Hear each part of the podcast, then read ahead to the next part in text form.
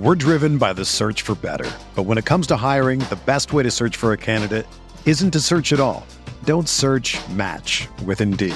Indeed is your matching and hiring platform with over 350 million global monthly visitors, according to Indeed data, and a matching engine that helps you find quality candidates fast. Ditch the busy work. Use Indeed for scheduling, screening, and messaging so you can connect with candidates faster. Leveraging over 140 million qualifications and preferences every day, Indeed's matching engine is constantly learning from your preferences, so the more you use Indeed, the better it gets. Join more than 3.5 million businesses worldwide that use Indeed to hire great talent fast. And listeners of this show will get a $75 sponsored job credit to get your jobs more visibility at Indeed.com slash BlueWire. Just go to Indeed.com slash BlueWire right now and support our show by saying that you heard about Indeed on this podcast. That's Indeed.com slash BlueWire. Terms and conditions apply. Need to hire? You need Indeed.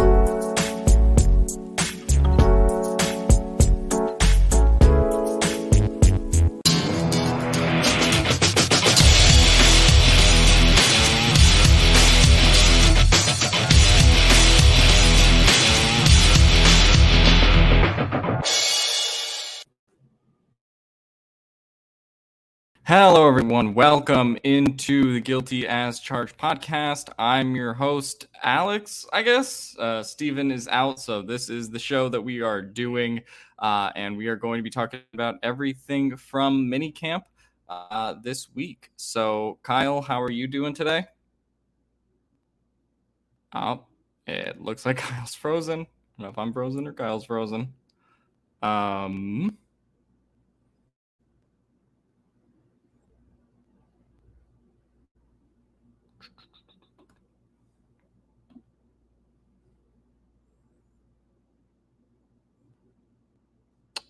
Having some technical difficulties here. Um, let me see if Kyle's okay. Uh, I'm not sure what's going on. Oh, okay. Looks like Kyle disconnected. We are going to get Kyle back on. Uh, but today we are going to be talking about minicamp. Uh, so everyone says they can hear me. So that's good. Uh, but we are going to be talking about minicamp, getting into some of these storylines. Derwin James uh, and his shoulder surgery. We are going to be getting into Minkah Fitzpatrick's contract extension and what that potentially means for Derwin James down the road. So we are going to be getting Kyle back in a second here, but maybe we'll do a small uh, Q&A if you guys want to pop off before we get Kyle back in here. Do you guys have any thoughts? Uh, thank you for the compliments on my haircut, James. Uh, oh, it looks like Kyle is back. Let's hope this works. All right. All right. we'll see. I, I, I, I, hope so. That died on us yeah. right when we got started. Yeah. Sorry about that. Yeah. Rough timing. Okay. Kyle is back. I'll ask my question again. Kyle, how are you doing? doing excellent, Alex. Thanks for asking. I'm uh, looking forward to baiting everyone in with like a one hour video and then stretching it for another three and a half hour classic. But uh, other than that, I'm doing great. Yeah, we might have to go three and a half hours because we just lost three minutes of the show. But uh, I, I, I filibustered, so I, I don't think it was too bad. Uh, but we are here today. Steven and Tyler are off. They're fishing somewhere on their vacation. Uh, so they, they let us play in the sandbox today. Uh, so I am your host, uh, Steven I. Haglund, as you can see in the corner. I've taken over the hosting duties and I'm willing to get this show on the road. Uh, so, uh, Kyle, let's start with uh, any big thoughts you've had on Chargers minicamp the last few days before we start getting into the specific stuff. Yeah, I think everyone's kind of cluing into. Uh, I'm really focused on the defense this off season and go around, and will be throughout the regular season. And hearing that Bryce Callahan has lined up in the slot, I found very interesting. That's been my biggest takeaway so far. I kind of suspected that Michael Davis would be regulated to more of a rotational role on the outside, but hearing that Bryce Callahan's already uh, in the slot role and that we're not running that three safety set right away, it's kind of bumming me out. But what about you? What are your some of your, your big takeaways right now, Alex? Uh, well, a big takeaway. I, I was concerned yesterday when the Derwin James shoulder stuff came out. Uh, and you know, then it, it kind of false alarm, everything's okay. And then Minkah Fitzpatrick got the bag today. Uh, so I mean, that is kind of the natural place to start. Uh, so from Brandon Staley's comments yesterday, he did mention that Derwin James had off-season torn labrum surgery. Uh, so that is why he was not participating in seven on seven drills. He was participating on uh, in individual drills and in 11 on 11, but not up to full speed solely for precautionary reasons. Uh, it seems at this point. Uh, and then the big bomb dropped today that Minkah Fitzpatrick has become the highest paid safety in NFL history with 18.4 million in average annual value on a four-year contract with 36 million guaranteed. So that is another big shakeup to the safety market after Jamal Adams and some of these other previous guys that have gotten paid. So, Kyle, what do you make of uh, the stuff with Derwin these last few days? Really weird. Um, I'm, I'm. One thing I haven't been able to figure out about the league yet is how we handle injuries because there's that whole you're supposed to disclose them element, right? right? And and Derwin's injury was never really disclosed, if I recall. No. Like, I don't think he had carried a designation all throughout the year. And it gets back to when Tom Brady was going through that with his knee, um, the year they won the Super Bowl with the Bucs. Like, it came out that he played the whole season with like a totally jacked meniscus or something like that. So I'm really confused where the line is that. And if somebody in the comments can let us know, that'd be great because it's just uh, a teachable moment for me. I don't really understand how they navigate that, but you could hear when you watch the presser. Staley mentions, "Oh, by the way, Derwin had off-season surgery, and that's why he's not really practicing 100% at the time." And everyone was like, "Do you, do you want to expand on that a little bit?" Like everyone kind of was, was a little concerned and confused. So that's just, that's that's interesting to me. I don't really know what to make of that. Yeah, and then uh, any any thoughts on the big payday that will be coming Derwin's way? Yeah, it'll be interesting to see how that plays out. I, I you can either break the um, you know break the price ceiling by giving more guaranteed money or by giving more money overall and it'll be interesting to see which path the chargers try to choose if not both he's only what 25 right now i think um, I think so. Um, if they, yeah, if they sign him to a, you know, a three-year deal after this year, you know, just add three years on, he'd still be on the right side of 30. So could they get him for a little bit yet less average per year, but give him like, you know, 40 million? Like, like I was thinking maybe would he take 45 million over three years with 40 guaranteed. So then there's like most of it's guaranteed, just a little bit not guaranteed off the back end, just to make the back end, you know, a little bit give it that caps cap bump um, with like a five million dollar roster bonus or something like that. Um, but and then he's on the right side of 30 when he goes to renegotiate again which as we know the cap will be astronomically higher by that point.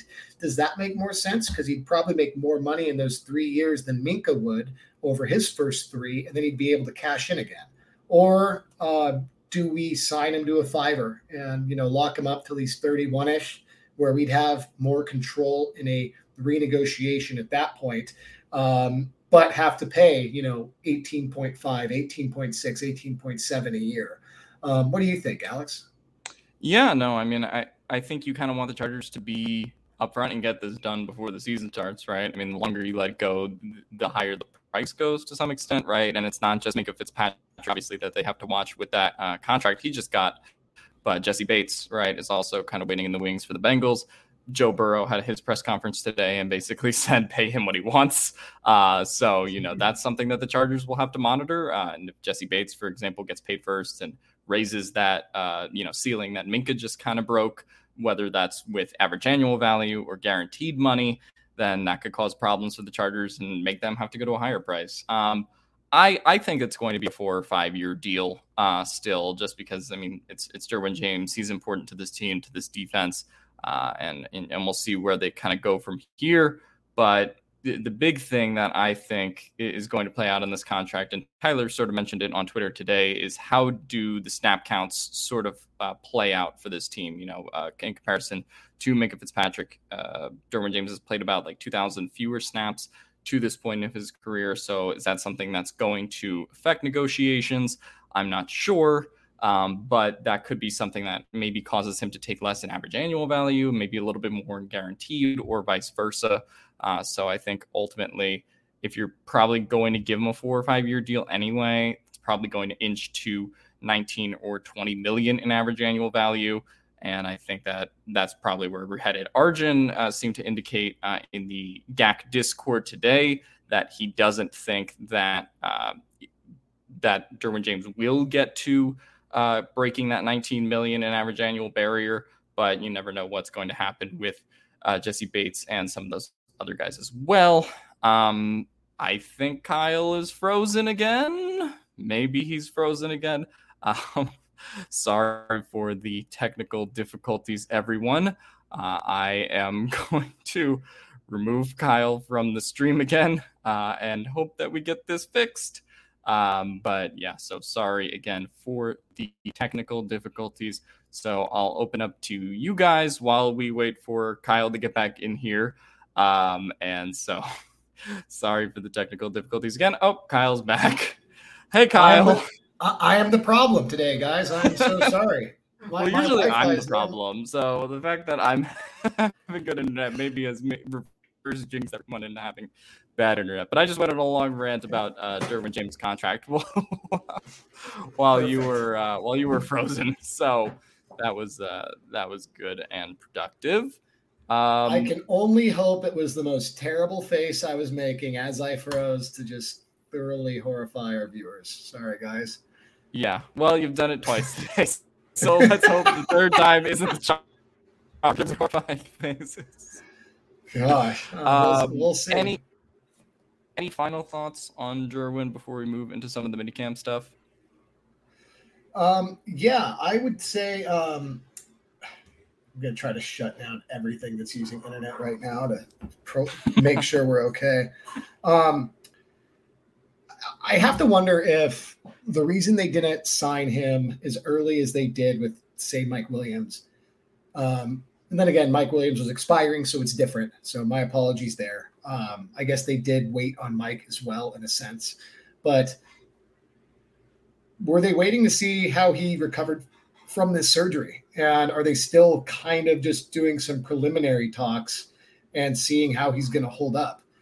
Um, if they are as dedicated to going with this is this is far out thing, and I fully want to lock up Derwin. So don't get me wrong, but um, so don't don't use this as clickbait or anything, any, everybody.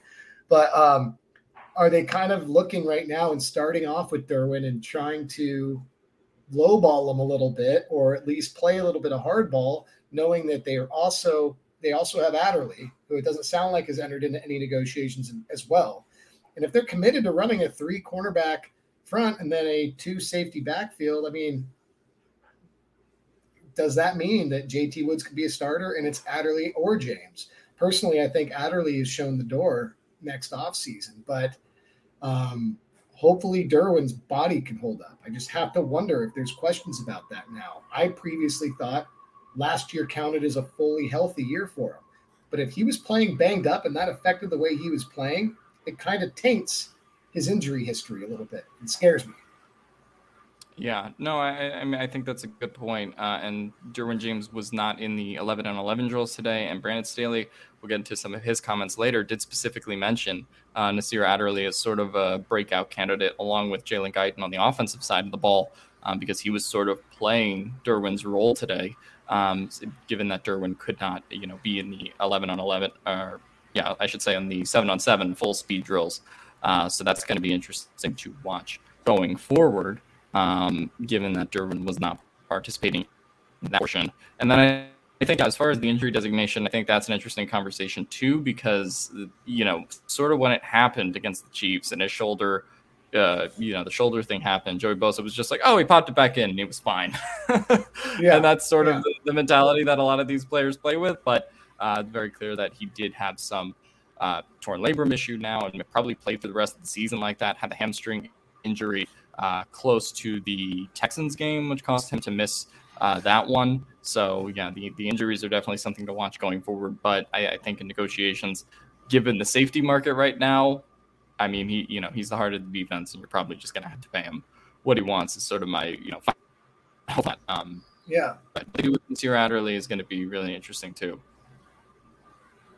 Yeah, I, and Nasir's in a position to really do well this season. I think he's going to, and he's probably going to go get big money next offseason with how young he still is. Um, he should be really interesting to check out. And some people have commented. I see Serge, Serge on there um, commenting that uh, Derwin will be fine. Keenan was injured in back to back seasons.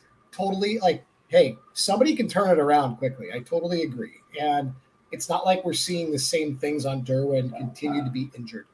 But um, it's just something that's going to be on your mind because availability does play into, you know, how much people get paid sometimes. You know, people want to know that you're going to be be able to be on the field if they're going to pay you the the big money.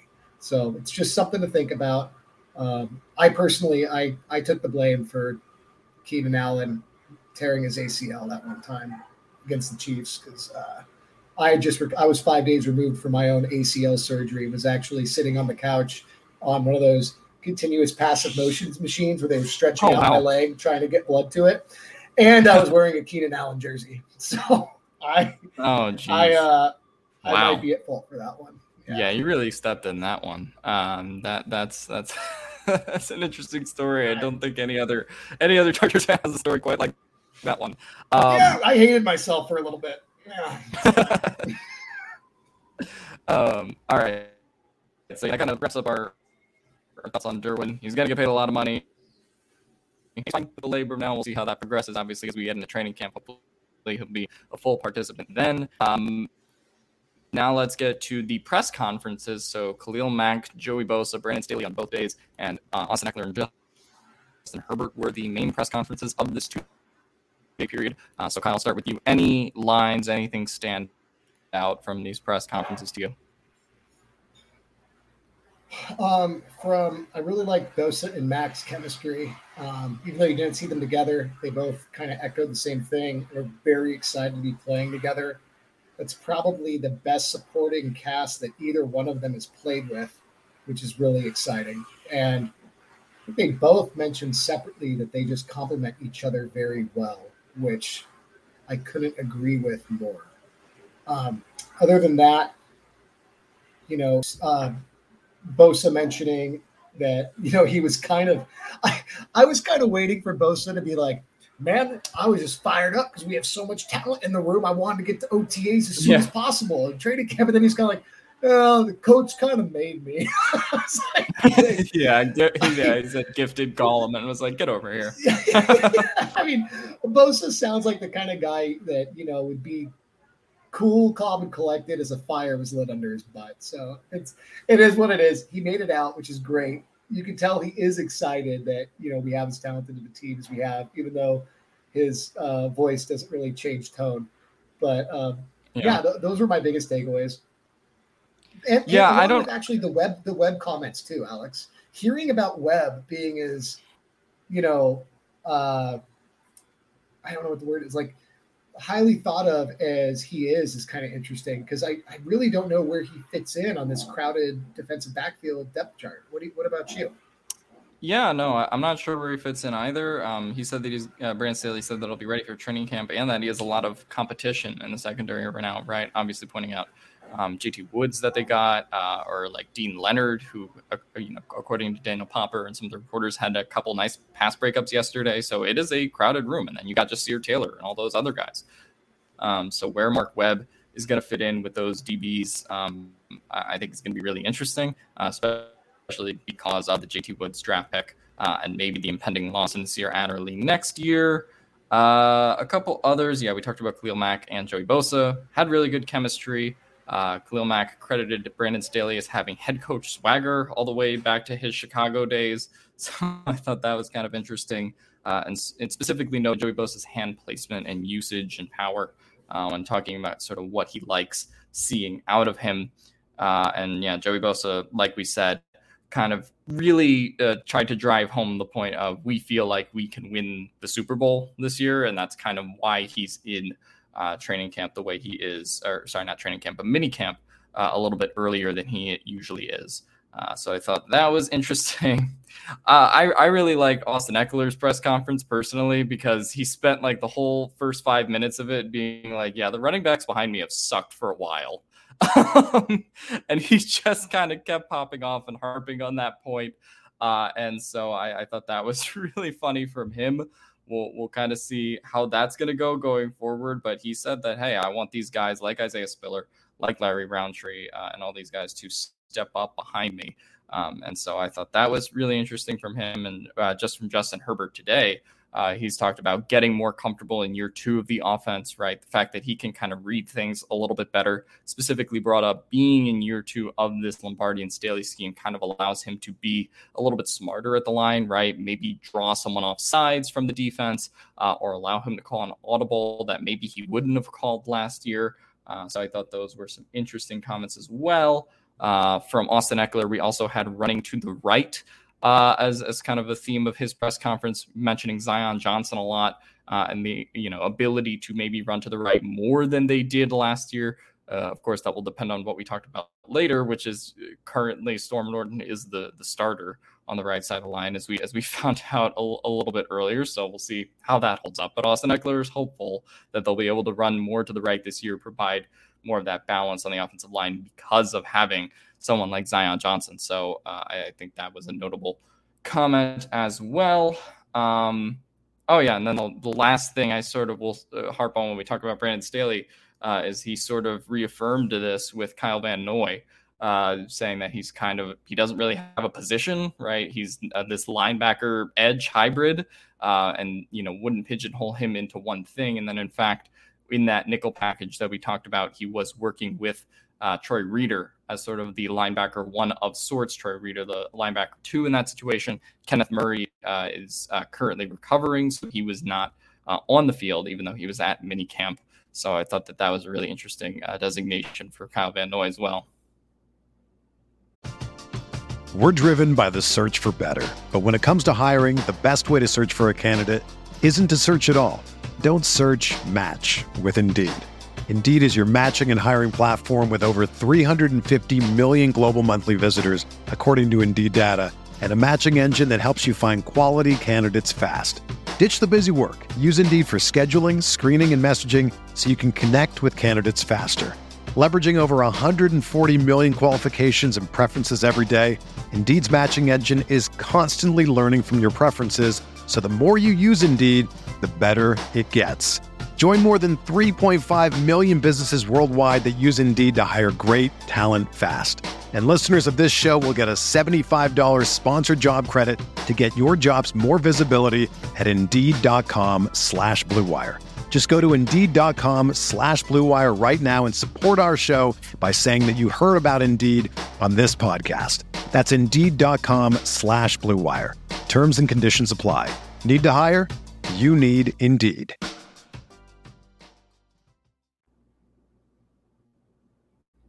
Uh, Kyle, you're muted. Thank you. Before I build on that, I, um, this is a good day for me. Teresa um, I see uh, you mentioned that you have torn your ACL recently. if Ooh. you have any questions on healing and whatnot, or need any tips on that, uh, DM me because I'd be mm-hmm. glad to kind of walk you through it. I know that um, tearing your ACL sucks; it could be overwhelming. Uh, you have to make some gnarly medical decisions, and if I can help you with that and give you some resources, I'd be stoked to, man. So feel free okay. to hit, hit me up on Twitter. Um, yeah, the, the linebacker situation is really weird. I, I've kind of like to attribute the linebacker spot as being like probably our deepest position on our team. Uh, right. Not because of our talent, but because they all just seem interchangeable. And it goes to show you, like, I think the guy that's out there starting right now is probably one of the last guys we would have thought would start. Um, you know, I, I didn't think Reeder would just right away jump up and surpass everybody. Now, granted, Murray's probably going to take his spot, but um, when he finally is healthy, but it's it's an interesting dynamic that group, and it'll be interesting to see um, how they rotate because last season, even though we had three guys that were all kind of our our starting core, they brought them out in different situations. Um, you know, Kenneth Murray was kind of the guy that they were comfortable leaving as the only linebacker on the field when they ran either the tight front or a light front in front of them. Um, who's going to be that guy this year? Are they going to save that spot for like a Kyle Van Noy just because of his veteran savvy know how? Um, it's a different kind of scenario we find ourselves in this season, but it's not a bad thing. And then you mentioned the right tackle spot. No, I'm not frozen. I'm just because I I don't know what to tell you. Have we improved at the on the offensive line right now? I if you really asked me, Kyle, like, have we really is our starting five better than our starting five last year? And I'm taking Bulaga out of it because I never considered him the starter. I did not think his body was going to hold up. Um, so even with him removed, I, I I don't know. Can you really expect Slater to take a huge leap in year two?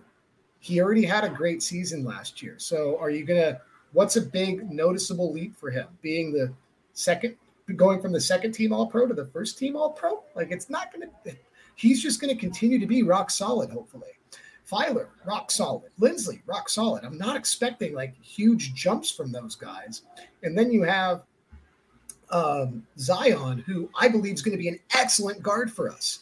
But in year one, is he going to be noticeably better than Oday and Schofield, who were solid for us? They were not right. the problem the, the problem still exists, and the problem is on the right side of the line at the tackle spot. And we are almost again just trying to rub two subpar tackles together and hope it produces something good. And so far, it hasn't worked. So I don't know. I'm, I'm pretty bummed on that.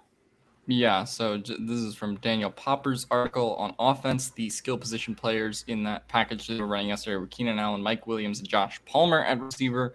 Gerald Everett at tight end, Ekeler at running back, Herbert, of course, under center, uh, Slater at left tackle, Feiler at left guard, Linsley at center, Zion at right guard, Storm Norton at right tackle, and Trey Pipkins rotated in with Storm Norton during walkthrough reps. Uh, but currently, we do have uh, Storm Norton as the right tackle.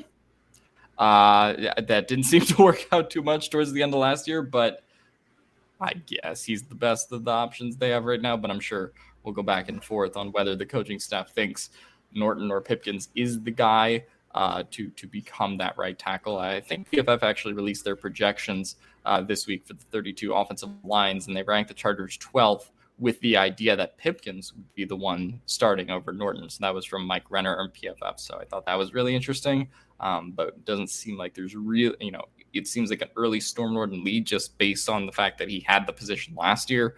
Um, but we'll see what the Chargers do obviously, as we get closer to camp, um, we sort of mentioned this already, but Michael Davis is currently on the second team in that nickel package. We have Joey Bosa and Khalil Mack lined up at edge rusher. Kyle Van Noy and Troy Reeder, as we mentioned, were at linebacker. Um, of course, that you know is with Kenneth Murray, who is currently uh, hurt, but he's at minicamp. Sebastian Joseph Day and Austin Johnson were at interior defensive line, uh, and then yeah, you had James uh, and Nasir Adderley at safety, and then you had J.C. Jackson and Asante Samuel at outside corner. We were sort of waiting to see is Michael Davis going to be an outside corner. I know that's something Tyler going has said for a while, and that still could be the case. But at least for now, it's J.C. And Asante on the outside, Bryce Callahan in the slot, and then Michael Davis rotating from the second team. So, um, any thoughts on those offensive or defensive uh, alignments? yeah, I mean, I just I can't get over the right tackle spot. Um, somebody somebody commented uh, we had the most problems after Oday went down. I think Zion, it's James. I think Zion raises the right tackle play. I think the thing we can look for from Zion in week one is can he be complementary to the right tackle spot the way that Schofield was? Um, if you watch the tape, Schofield, whenever he was moving, would keep a hand out to if he had to, you know, go and get a blocker on the second level. He was very good right. at first, even when it was just just a hand, not even a push, not even anything big and significant. He would plant on um, on oh my gosh, Storm Norton's um, you know assignment's shoulder and kind of help Storm win his assignment. Wherever he was moving, he was moving with his hands out, almost not like don't mean this in a derogatory way, but almost like a blind man feeling. Like he moved with mo or he right. moved with he he moved with feel everywhere, which was helping all of his teammates. He's a very complimentary player.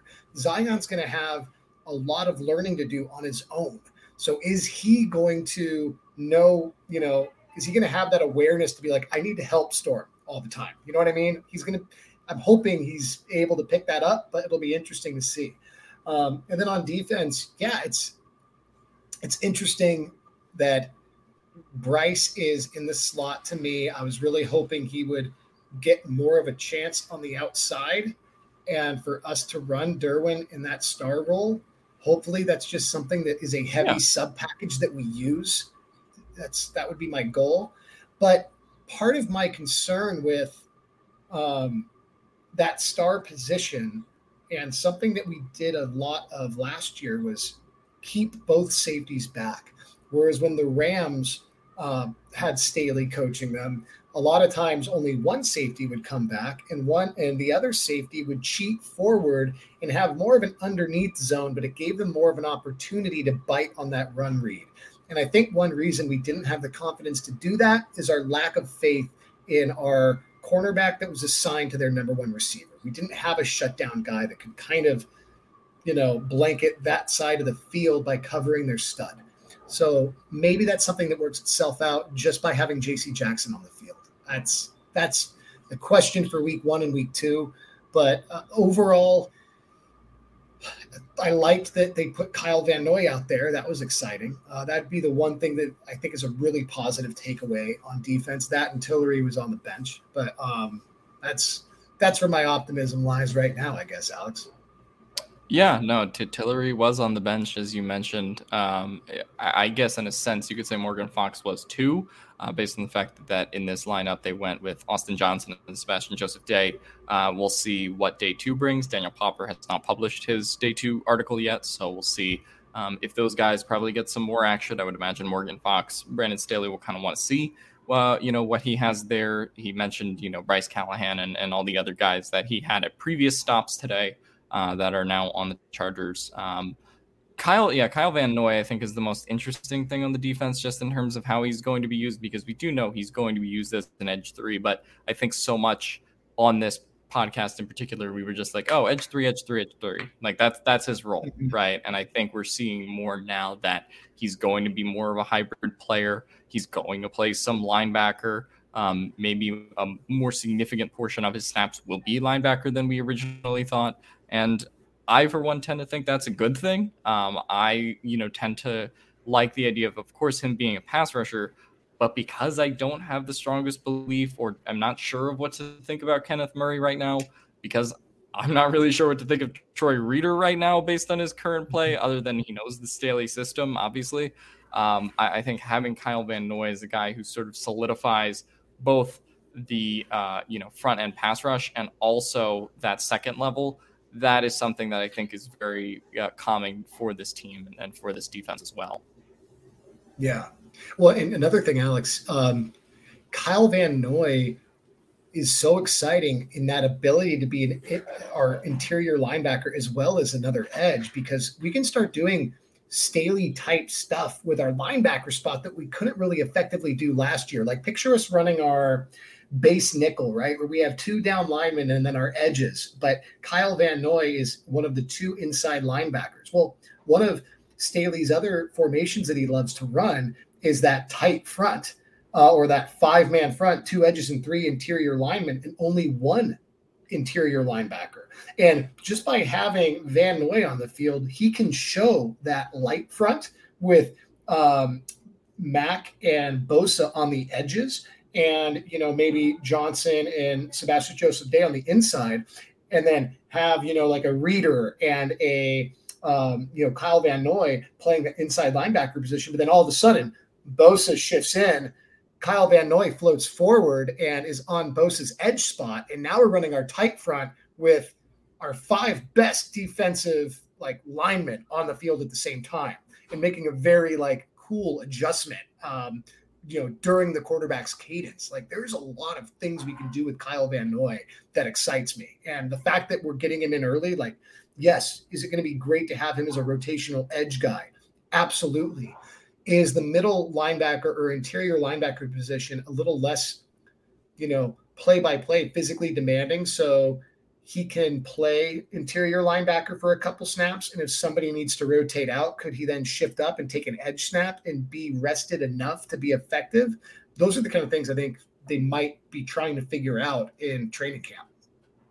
Yeah, and I, think we talked a, a, little bit about Van Noy's and Edge Three in the sense of, oh well, you know, he'll kind of come on like when one of Bosa or Mack is off the field, right? Like in that capacity as well. Like that's just what edge three means on the depth chart. But as you brought up, like he could just come up from the linebacker spot and suddenly, you know, you have uh, Kyle Van Noy blitzing and then Bosa and Mack on the edges, right? And then you have all three yeah. of the going after the quarterback, trying to stop the runner, whatever it is. So I, I think that that's a very positive development as well. Uh, we do have Steven in the chat. He uh, is on family vacation. Uh, he's finishing up uh, an episode of Kenobi, Kenobi, that Disney Plus show. Uh, so uh, glad that he could pop in for a minute after he was probably disappointed by Star Wars and the dilution of it by Disney. Uh, so I'm happy he could join us on the show today. As Nelson says, get back to relaxation, Steven. Uh, and okay, let's get into some of the you know star performers to this point, or we don't really have like breakout candidates yet. It's not training camp. Uh, and sometimes the breakout candidates in training camp get cut, as we learned with Tyron Johnson last year. Uh, so that doesn't always translate, but we did have a couple Deane Leonard pass breakups yesterday. JT Woods did get an interception on Justin Herbert, uh, which I thought was really fun. Uh, and then we also have news that Jalen Guyton uh, sort of has been taking snaps at gunner. Of course, the Chargers sort of have a hole there because Ryan Smith uh, tore his ACL last year, is not back with the team. So they are trying to find uh, some semblance of something there. Uh, Hall also got some work at Gunner as well. Uh, so those are some of the practice notes uh, before we get some, you know, more uh, breakout stuff in the future, or when Daniel Popper publishes his article on what happened today uh, at camp on day two. And then, of course, uh, as mentioned earlier, Brandon Staley did kind of note Nasir Adderley and Jalen Guyton as sort of his early breakout candidates. Uh, and then, uh, you know, w- what he thought uh, of those guys and how they've been playing in the spring so far. I'm not ready to get too excited about Leonard breaking up passes from Easton Stick. What about you, Alex? I'm I'm not too excited about it either, but you know, I do think you kind of want to see a path to him potentially making the roster, right? Because um, we sort of have talked about it a bit like, you know, Ja'Sir Taylor uh, and other guys are sort of, um, you know, above him. They have a better chance to make the roster. Of course, you uh, have some other players that uh, can break up passes and play in that secondary. As we talked about, it's going to be very, really hard for maybe Mark Webb or Deane Leonard or guys like that to make the team. So I guess just getting a couple pass breakups makes you stand out a little bit more to the coaching staff and just getting your hands on the ball. Um, so that I think is a good thing for him. I, I, don't know if it will result in him making the team or not, or being on the practice squad. But you know, it, it is small things like that that I do think over time maybe can make a difference. Yeah, yeah, and and just a general. I, I mostly was just doing a little subtle dig at Easton. But, yeah. Um, I uh, I am in you know I just want to hear that they're able to grasp the scheme right and have some things that are coming out as positives like you were saying. Um, like I'm I'm just I, I am one to just be a little wary about getting excited in camp. Uh, like oh, I'm yeah. not gonna I'm not gonna get pumped that Woods got an interception when it was off a deflection just yet. I want to oh, I want to hear about him jumping a route, not picking up a shoestring pick. Even though, even though those are the kind of plays that our guys in the past haven't been able to make. Like I think about right. Perryman, like jumping over a ball and missing it at one point when it was a deflection that could have been caught. So some things I'm excited about. Oh, you know what? There is something I'll be excited about from the presser, Alex, with uh, with uh, with Staley. He said that, and it reminded me of um, a Pete Carroll type moment with the Seahawks where they like celebrate turnovers um, there and like have really turnover specific drills. Um, I loved hearing that um, he had a little competition between the DBs and the wide receivers on the jugs machine where they cranked it up to like 80. Like, hey, I heard uh heard there's been rumors that people think that Herbie throws a little too hard and it might be contributing to our drops. So let's go ahead and just practice at 80 miles an hour fastballs now and we're also going to throw the DBs into the mix. And if they are catching more than you guys are catching, we have a problem. I love that across the board. That should be something that we do way more often because yeah, let's let's hold our wide receivers accountable and let's really promote and celebrate interceptions from that defensive back room because we need to see those. We we want to turn the ball over in this league. Yeah, I, I, thought the jugs machine comment was was really great, and he he also said that he wants the secondary to catch more balls than anyone in professional sports.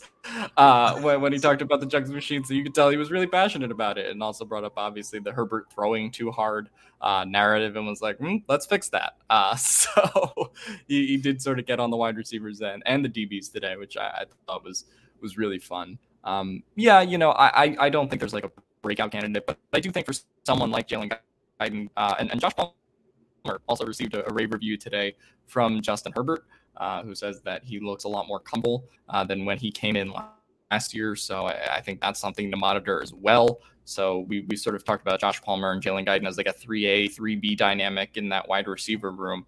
Uh, so in terms of which one will you know do better or catch more this year or have more of that offensive load, I think these are you know sort of early indications of, uh, of what that could be going forward. Um, any any other thoughts so far on the minicamp? Those are all the notes I had. We, we kind of zoomed through them. But. Yeah, just building off of what you just mentioned, I, I fully agree with a video Tyler made recently where he described that, you know, Guyton's probably our, you know, third wide receiver or just that speed threat. Like you said, like they might be used interchangeably or just have different roles but it's pretty it's unlikely that Guyton's role will change if an Allen or Williams will go down and Josh Palmer is much more of a like okay let's bring him in right. now as our you know number 2 or you know 1B type receiver. Uh, I, I thought that was a great observation and could not agree with it more. Like it's that that is absolutely, I think, going to be the case. So for fantasy fans, I mean, if that happens and there's a rush to go pick up Guyton from the rest of your league, be the smarter individual and be like, uh, no, I happen to know that this Josh Palmer guy is going to now get you know 100 yards and two touchdowns a game. Um, yeah, that would be my goal. But uh, and, and or if you're more of a day to day better, uh, Josh Palmer might be a guy that you know take a look at from time to time. Yeah, uh, from Tyler's mom, really quick. She gave us a super chat and also asked where her son is. Uh, her son is on vacation. Tyler's on vacation, but thank you, Mama Schoon, uh, for all the support as always. Uh, and yeah, no, I I do think we did talk about the JT Woods pick earlier, and I actually just thought because I was mm-hmm. reading the Daniel Popper article. Um, on, on one hand, I was like, "Oh, he picked off Justin Herbert. I'm really excited." And then you found out, well, actually, Justin Herbert threw a pretty perfect ball to Donald Parham and he dropped it and then it bobbled into JT with hands, right? So there's always a, a high to low in uh, making all of those plays uh, as, as, well. And maybe then you're oh, maybe Donald Parham's not doing so great, but uh, so you know there's those things in training camp as well. Um, all right, so we kind of got through all the training or the mini camp stuff. Unless you have anything else, Kyle. Um, Tyler claimed he did. So that's not um, good. We'll have to check in on Tyler later. That's not good. We'll have to do a status check on uh, him and Steven after watching too much Disney Plus. He'll he'll overdose on all that content.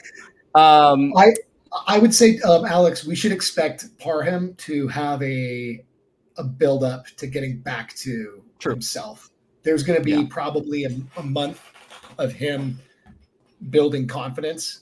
If I am absolutely. if I am Staley, I'm riding him uh, through the preseason pretty quick. You know, just, just game one, maybe just seeing if um, how he feels, what his confidence level is at, and if he like doesn't shy away from it, I would run him heavily in game two and in game three. Just you know, it's one of those situations where with head injuries, assuming he's cleared, assuming he's feeling good, assuming he's not not having any setbacks, he needs to get popped a couple times um, to Right. kind of get over that fear of getting hit again and you know being put through that um, you know putting that injury behind him. But only when he's mentally and emotionally ready obviously. But until he gets that it might be like the first in-game hit before he really gets some of that confidence back True. Yeah, no, I, I definitely think it's going to take some time, but yeah, the potential obviously is there for him, and we've seen him pop off before. So the more confidence he gets back, I'm sure the better it will look as we go into training camp and as we go into preseason games. Uh, we'll see if he ends up playing some of those, and because uh, last year, who starts and who plays preseason games is kind of just determined by the coaching staff. So we'll see how that goes going forward. Um, we do have about 15 minutes left in the show. Uh, so that are all my training camp thoughts. Uh, although I did want to point out one note: Kenneth Murray and Mark Webb were at mini camp, but they did not end up uh, participating in the team drills. I believe they were in presence, though, obviously in the film room. So I, do think that's worth pointing out. Um, Brandon Staley, of course, said that mandatory mini camp did end up having a perfect attendance. So. No, uh, no Terry McLaurin situations here. No, no, not anyone holding out for for money or contracts or anything. Uh, so that is good for the Chargers, at least right now. Uh, so we will take these last 15 minutes. If you want to throw in any questions, any super chats, you can ask me and Kyle any questions that you have off the top of your head. No, so that's what we'll use the rest of this show for. Uh, I'll just see if anyone had any comments uh, or anything. Chorizo asked if Palmer is the clear wide receiver three, but we talked about that already. Um, you know, him Yeah, being I- I more of don't the think- yeah. I don't, I, I don't think any of either of them. Oh, bolt up. So Bolt Up said hockey never reports injuries until the end of the season. I like that comment. It's hockey related. true. Thank you. Um, it's Yeah. one of the most Speaking of interesting things in the world. uh, yeah, sorry, go ahead. Yeah, speaking of hockey, your Colorado uh, Avalanche play tonight. Um, Yeah, in about Yeah, 15 so we'll- minutes. yeah, in about 15 Cheers. minutes. So that's that's why we wanted to do the show at seven today to to get uh, to get Kyle off so he could go watch his team play. Uh, n- I've got my my team isn't in the, my team my team's not in the playoffs anymore. Uh, so I, I don't really care, but I do have a lot of friends who are actually uh, Avalanche fans. So I will be rooting for the Avalanche in in in, uh, in their quest to get the cup.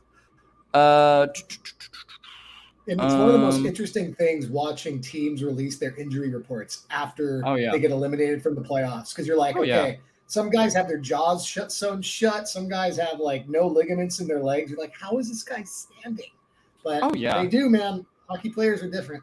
Yeah, crazy. I was watching the Capitals Panther series this year, and they were like, "Oh, Tom Wilson's day to day with a knee injury," and then they were like, "Yeah, actually, he blew out his ACL at the end of the series," and I'm like, "That's just how hockey works." Um, so yeah, that's uh, sort of the interesting thing. Um,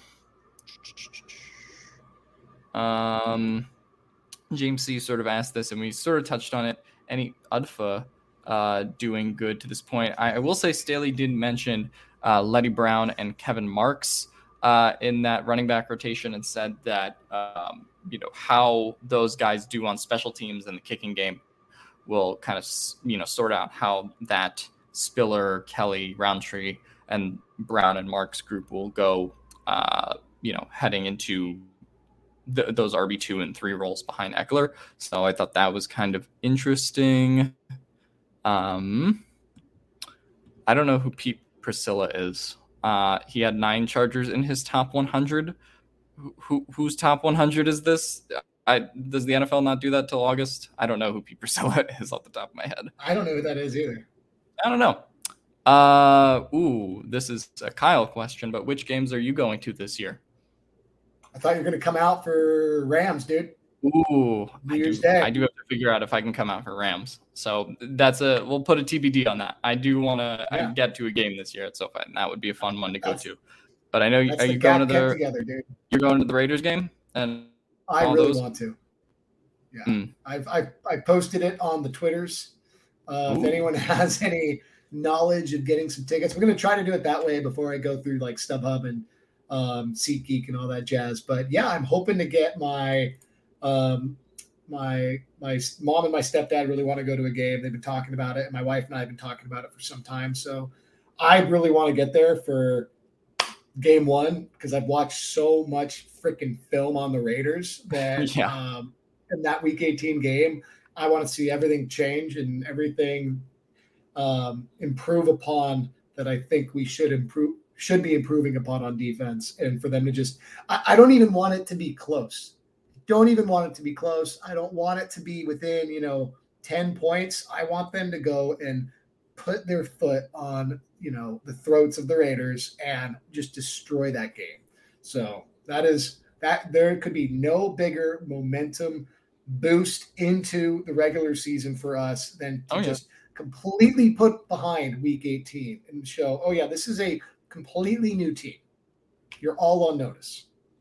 Yeah, no, that would be a great thing to see if the Chargers can do that. Um, I know there's a, a lot of other, you know, games that people are going to want to go to, uh, but I hope I can come out for those for that Rams game. Fingers crossed. Uh, any Larry Rountree expectations? I feel like we're sleeping on him. Uh, they did feature him prominently on the social media this week, so that was interesting. Um, but yeah, pretty much he's sort of in the same position he was last year, probably fighting for that RB three spot with Joshua Kelly behind uh, Isaiah Spiller, at least for right now. Um, Sherd74 asks, which camp battle are you looking forward to? I think he's talking about less a, like a positional depth chart thing and more a matchup like uh, Keenan Allen versus Derwin James or, you know, some of that stuff, an offensive lineman versus a defensive lineman, QB versus safety. Is there anyone in particular you're looking forward to, Kyle? That's a great question. That's that's next level stuff right there. Um, I would love to see. I mean, we, you can kind of quarterback for safety. I, I, don't really have one there. I'd say uh, it's really going to be really interesting to see how like Keenan can, um, you know, iron sharpens iron. Who was J.C. Jackson really going against against the, when he was practicing with the Patriots the last couple of years, right? Like they haven't had mm-hmm. stud receivers. So is right. J.C. Jackson going to have the opportunity to improve even more, having an Allen challenging him every day? Um, so that's an interesting one for me. And then, in terms of offensive versus defensive line, I mean, here's like just a hot take. oh God! Um, could could uh, some of Slater's success last year have been attributed to facing off against Bosa in training camp? Flip that around. the fact that now, you know, now we have uh, Storm Norton having to face off against Mack, you can't hide, you know, that weakness anymore. is is Mack gonna push Storm Norton on the other, yeah. other end of that? And now is he gonna have a much better idea. I mean, Nwosu did great last year, but we're talking about a whole different stratosphere. And can that help push Storm a little bit extra in training camp so we don't roll into week one and have, you know, uh, Maxx Crosby go, Hey, I know this one move that's going to beat you each and every time I do it. Right. Yeah. That's a big one for me, I think. Yeah, no, I, I, think that's a good one to point out. Um, I, I, think Khalil Mack on Storm Norton would be considered less of an iron sharpens iron situation, and maybe like an iron sharpens aluminum. Like I feel, I feel like that's kind of what Khalil Mack on Storm Norton is. Um, wide receiver versus cornerback, I think, is an interesting one. We talked about Keenan Allen, is probably going to match up with J.C. Jackson. Um, but really who's covering Mike Williams uh, at any sort of individual time, uh, whether that's Asante or JC Jackson. Both of them are a little bit um, undersized, as we've kind of talked about. Uh, so I think how they deal with him uh, going up for jump balls, how they deal with him on those routes are, is going to be really interesting, uh, especially because Davis has sort of been, at least to this point, relegated to the second team, and they don't necessarily have the size to go, you know, uh, rep for rep with Williams to this point. But we'll see uh, how they end up going about that. Um, Alex, what do you think about having J.C. Jackson be the one to be covering Williams right now, so that the um, you know, why or the cornerback twos and threes are going against Allen, knowing that when we play the Raiders, it's going to be Davante. They need to be worried, like, is their primary yeah. concern. But then their wide receiver 1B is a guy that's a very shifty route runner, more yeah. a la Keenan Allen. You know, that's that's kind of interesting. Think about yeah, I think yeah, I think that would be really interesting to see which which guy. I mean, they're going to want J.C. Jackson on on Davante, obviously, um, but then you know, getting Asante and some of those other guys familiar with just being like, here's Hunter Renfrow, you're going to have to deal with it. Uh, you know, obviously, yeah. Bryce Callahan will have to deal with that a lot in the slot as well. Uh, Chorizo Papa says, does Golden State close out in Game Six? Yes. Fuck Boston. Don't care. Um. Miles Moore, do you think the defense gets more INTs or sacks this year? And do we break at least 10 in both? Um, I think they're pretty clearly going to get more sacks than interceptions. I think that's just usually how this goes. Can they break 10 in both? Um, I'll say they'll break 10 in sacks for sure. I don't know about interceptions, although I'd love to see it. I will I will bet that they will break 10. Oh no, I, it's not a bad bet. I mean, really, I mean, if you're talking about breaking ten, I think that probably means like they get six or seven interceptions throughout the year, and then maybe they just go against like a Drew Lock who they have later in the year, who just has like a terrible Nathan Peterman kind of game. So I mean, maybe that could happen for them, uh, and they end up getting three or four picks out of that. So that wouldn't be terrible. I, I do go that they'll have more interceptions than last year. We'll see if it ends up being ten or not. Um, uh, let's see. Yeah, so we sort of talked about some of the matchups already. Uh, who do you think gives Derwin more trouble in coverage, Mike or Keenan Allen? Uh, I'd probably go Keenan Allen just based on Mike's game uh, and and how Derwin has sort of stepped up and covered some of those bigger guys, particularly at tight end before. Yeah. I'd say the shiftiness probably gives him more of those problems. Uh, Truso Compapas points out that it's Pete Prisco's top 100. Uh, I actually have not read it yet. Uh, so I, yeah, I think he wrote it Pete Priscilla at first, but it is Pete Prisco. Uh, I think he's on NFL.com. Uh, so yeah, I'll have to read that top 100 later and get back to you. This was an interesting thing on Twitter. Uh, so a lot of people have claimed throughout the offseason that JC Jackson is 6'1. Uh, and, but then they saw him standing next to Derwin James and was like, no, he's 5'10.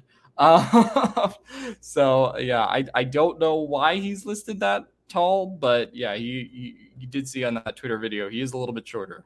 Um, but that's no problem, obviously. Uh, Teresa con Papas. If, yeah, if, if, he's rangy and has long arms yeah. and makes plays, I don't care how big you are. Like it's it is what it is. But yeah. I mean, would we like to have that prototypical guy? Yeah, but I mean, we don't have. We're not running the cover three anymore, where we're prioritizing just that big Michael Davis body that kind of takes away the deep ball. Um, so, you know, ha- being that taller, being that much taller, might make you a little less, you know, shifty on those other kind of routes. So, I, I just, I think they got the guy they want, and that's what matters. Yeah, uh, Truzo Compapas in terms of matchups mentions Sebastian Joseph Day and Austin Johnson versus Zion. Uh, I think that's a good one, and just seeing how those new guys uh, go against that offensive line in general, I think will be really interesting. Um, especially if we kind of want to keep Jerry Tillery um, off the field as much as possible. Uh,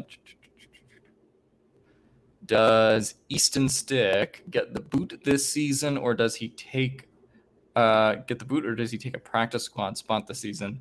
Um, I'm gonna say that he probably stays on the roster based on how they've constructed it right now and how they've constructed it previous years. They seem to like him in the quarterback room. Uh, I, I think he probably stays on the team on the main roster, even though uh, me, Tyler, and Steven have talked about it. And obviously, have thought that that's kind of a waste of a roster spot, but um, I think it's what they're comfortable with, at least for now. But we'll obviously see how the preseason plays out.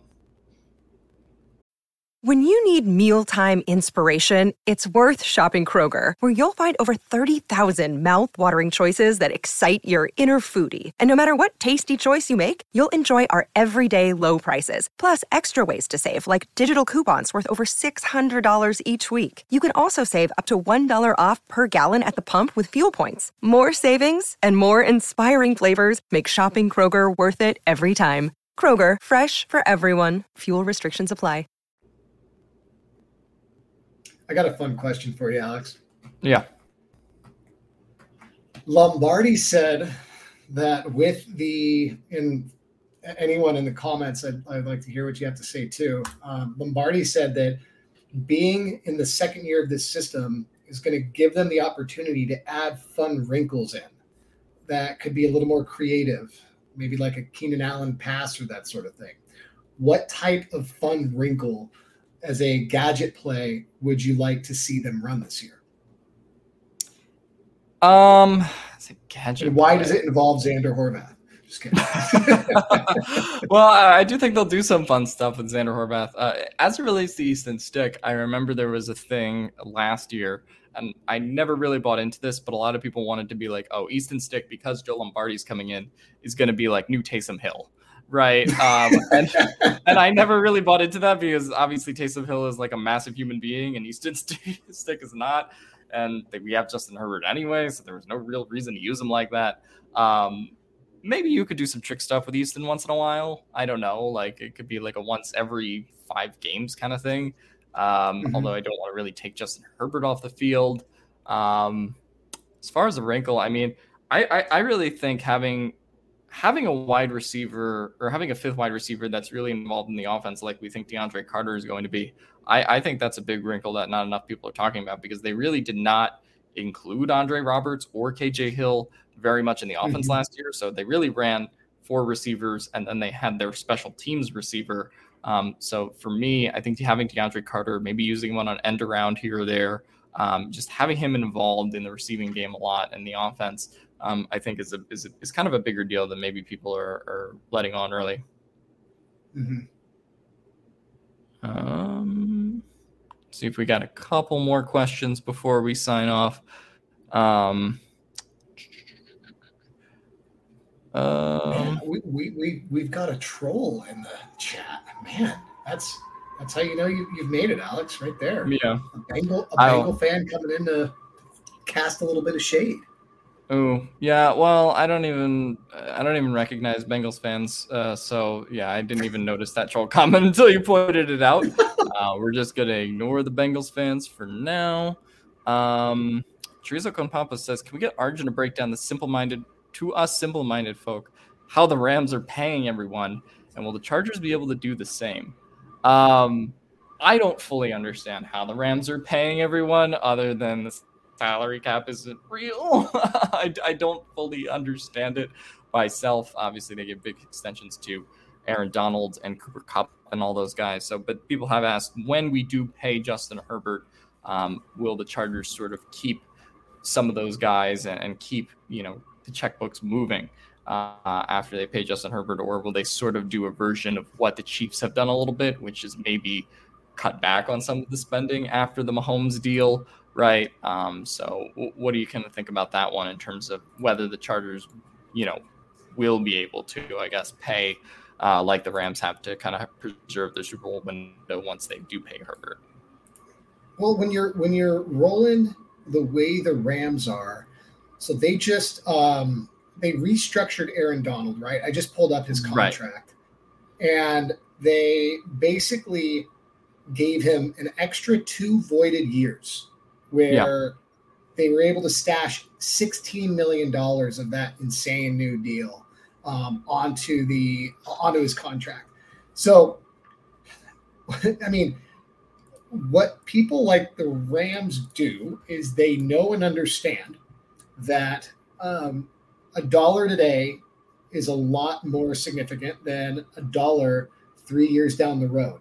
So right. they will continuously sign people to three, four, I don't think really five year deals, but they'll try to stretch out these longer deals and even add these void years that can help them stash cash into later years because they know that eight million that is going to be dead money if assuming Aaron Donald retires. It's still going to be you know against the cap and everything like that. But in 2026, eight million is going to be a way smaller figure than it is today, and they compound that with their compensatory picks. And if you haven't seen that video, guys, it's on um, guilty as charged page. It's um, it goes over how they're able to pick up an extra two picks on average a year from their compensatory formula. And if you think about that, that's an extra.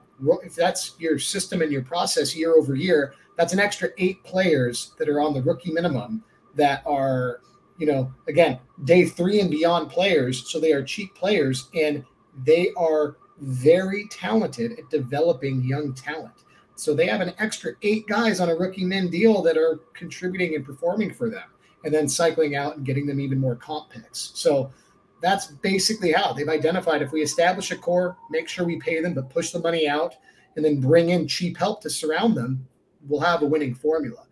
I would say it's worked for them one year. Okay, they won one Super Bowl. Right. Um, they they've been competitive for a while, but last year was also a weird year in that they weren't dominant on offense, they weren't dominant on defense. It, the, that that season probably was had the most parity in the Super Bowl yeah, and in the playoffs you've ever seen. So, is it? It's one way to win. There's other ways to win as well, but um, I'm, I'm, I'm going to wait to see if Matthew Stafford can do that again before I go and declare them a dynasty. Right. No, I think that's true. And I mean, there were there were close calls for them last year. I mean, the the Buccaneers game, the Buccaneers had them on the ropes, had took back the lead, and then you know they blow that big defensive coverage that allows Cooper Kupp to have that uh, big play. Uh, so that that's you know one kind of thing. Obviously, Tom Brady is going to be back, uh, and that NFC. I think the Rams are probably the prohibitive favorite in the NFC, but you mm-hmm. know, as as you kind of get into the season, you could create a scenario where they probably still have the most difficult division, um, minus the Seahawks. Uh, but yeah, we'll we'll see how that kind of ends up going for them. As far as will the Chargers be able to pay everyone, I think we see right now that they will be. Um, it's a matter of whether ownership will be willing to pony up those deals. Uh, and mm-hmm. different ownerships have different philosophies on that, you know, in terms of how much they are willing to pay. Um, in, in, basketball, we've seen that the Warriors, for example, have just been able to go over. They want they go over luxury tax every year. They have a hell of a tax bill, and they don't care because they're winning, right? Um, and so we've seen similar stuff in football with the Rams, who are willing to go over, and obviously all these other teams are. Versus some teams are more conservative in how they spend. So when Justin Herbert does get paid, are the Chargers going to be willing to pay their star players at that time? You know, we'll we'll kind of cross that bridge and, and see when they get there because that's kind of the definite putting your money where your mouth is. But so far, I mean, they've given big contracts to Keenan Allen and Joey Bosa and all those guys. Uh, J.C. Jackson, who they just paid, and they seem to want to pay Derwin and make him the highest paid safety in the game as well. So so far, they have put their money where their mouth is. Um, all right, we can end it on this one from Nelson Holmes.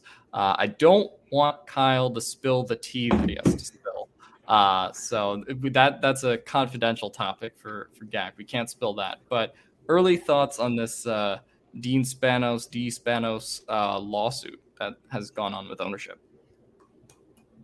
Um, no, just gonna leave it at that. Um, okay, yeah. and that is how we end the show. I don't have a lot of thoughts on it either, to be honest. You know, it is a sibling fight, uh, so we'll see what happens with ownership and, and stuff like that. The number one thing it sounds like to me is an inner family struggle over a trust and inheritance. And I see it all the time. Not, I don't do too, too much like probate or trust work, but um, I've seen it often in real estate. Um, it stinks to see. And it doesn't like, she doesn't have a smoking gun on him right now that, you know, it, she based her claims off of him wanting to control the trust that he was given control of. Like that's kind of his the role that was assigned to him. So it's very weird and awkward. Yeah, very weird and awkward. We haven't gotten into much on the show. I don't think we will, unless it gets worse, I guess. Um, but we'll see how everything plays out. Kyle, thank you for joining me today on the show. Thank you for covering day one and day two of Chargers minicamp as the Chargers now head into the summer. Steven and Tyler are still on their break, but we're going to still be pumping out the content here uh, as these next two weeks go on. Uh, so thanks everyone to come out. Kyle, any final thoughts today? Yeah, just that I apologize, everybody. My internet doesn't normally do that to us. Yeah, usually does will, that to me, uh, frankly. Um, I'll make sure that that is not a repeat thing. Um, I have an electrician coming at some point. I'm going to run an Ethernet cable down here, so hopefully Ooh. that'll help. Yeah, Ooh, Ethernet cable. Stuff. Ethernet cable's fun. I, I know that from my experience where I've had to use an Ethernet cable because the wireless sucks. Uh, back in my uh, back in my country, I stay in most of the year. So uh, that'll do it for today, everyone. Have a good night. Bolt up. Check out YouTube channel memberships, which are in the description down below. If you want to see Kyle and Tyler's videos early, check us out on Patreon. Uh, as always, we're brought to you by ExpressVPN, where you can go to expressvpn.com/guilty to get uh, all those great VPN networks where you can. I'm not encouraging you to do this, but you can download stuff illegally. You can get stuff, sports, all that. You can do that on a VPN. I'm not telling you to commit crimes, but if you want to watch the UK Netflix when you're in the US, you can with expressvpn.com/guilty, where you can get a three-month free trial. Uh, so I don't know. I just dropped all the plugs during the show, and that's what I've decided to do right now. Qwest360.com, stickers, uh, Twitter. Follow us all on Twitter. I'm at Steven I. Haglund on Twitter. Kyle is at the Kyle D on Twitter. You can find all of our Twitters down in the description below. But that is all for today, and we will see you guys next show. Everyone is talking about magnesium. It's all you hear about. But why? What do we know about magnesium? Well, magnesium is the number one mineral that 75% of Americans are deficient in. If you are a woman over 35, magnesium will help you rediscover balance, energy, and vitality. Magnesium supports more than 300 enzymatic reactions in your body, including those involved in hormonal balance. From functional medicine doctors to mental well being and female hormone experts, we all know that magnesium is the one mineral to improve all aspects of well being and health. But which one? Magnesium Breakthrough from Bioptimizers, the trusted choice recommended by leading experts with seven best absorbed forms of magnesium to ensure your body receives the support it needs for overall well being. Go to bioptimizers.com slash balance today and use code BALANCE10 for 10% off. Support your journey to wellness at B-I-O-P-T-I-M-I-Z-E-R-S dot com forward slash balance. Magnesium Breakthrough from Bioptimizers, your foundation to optimal health and vitality.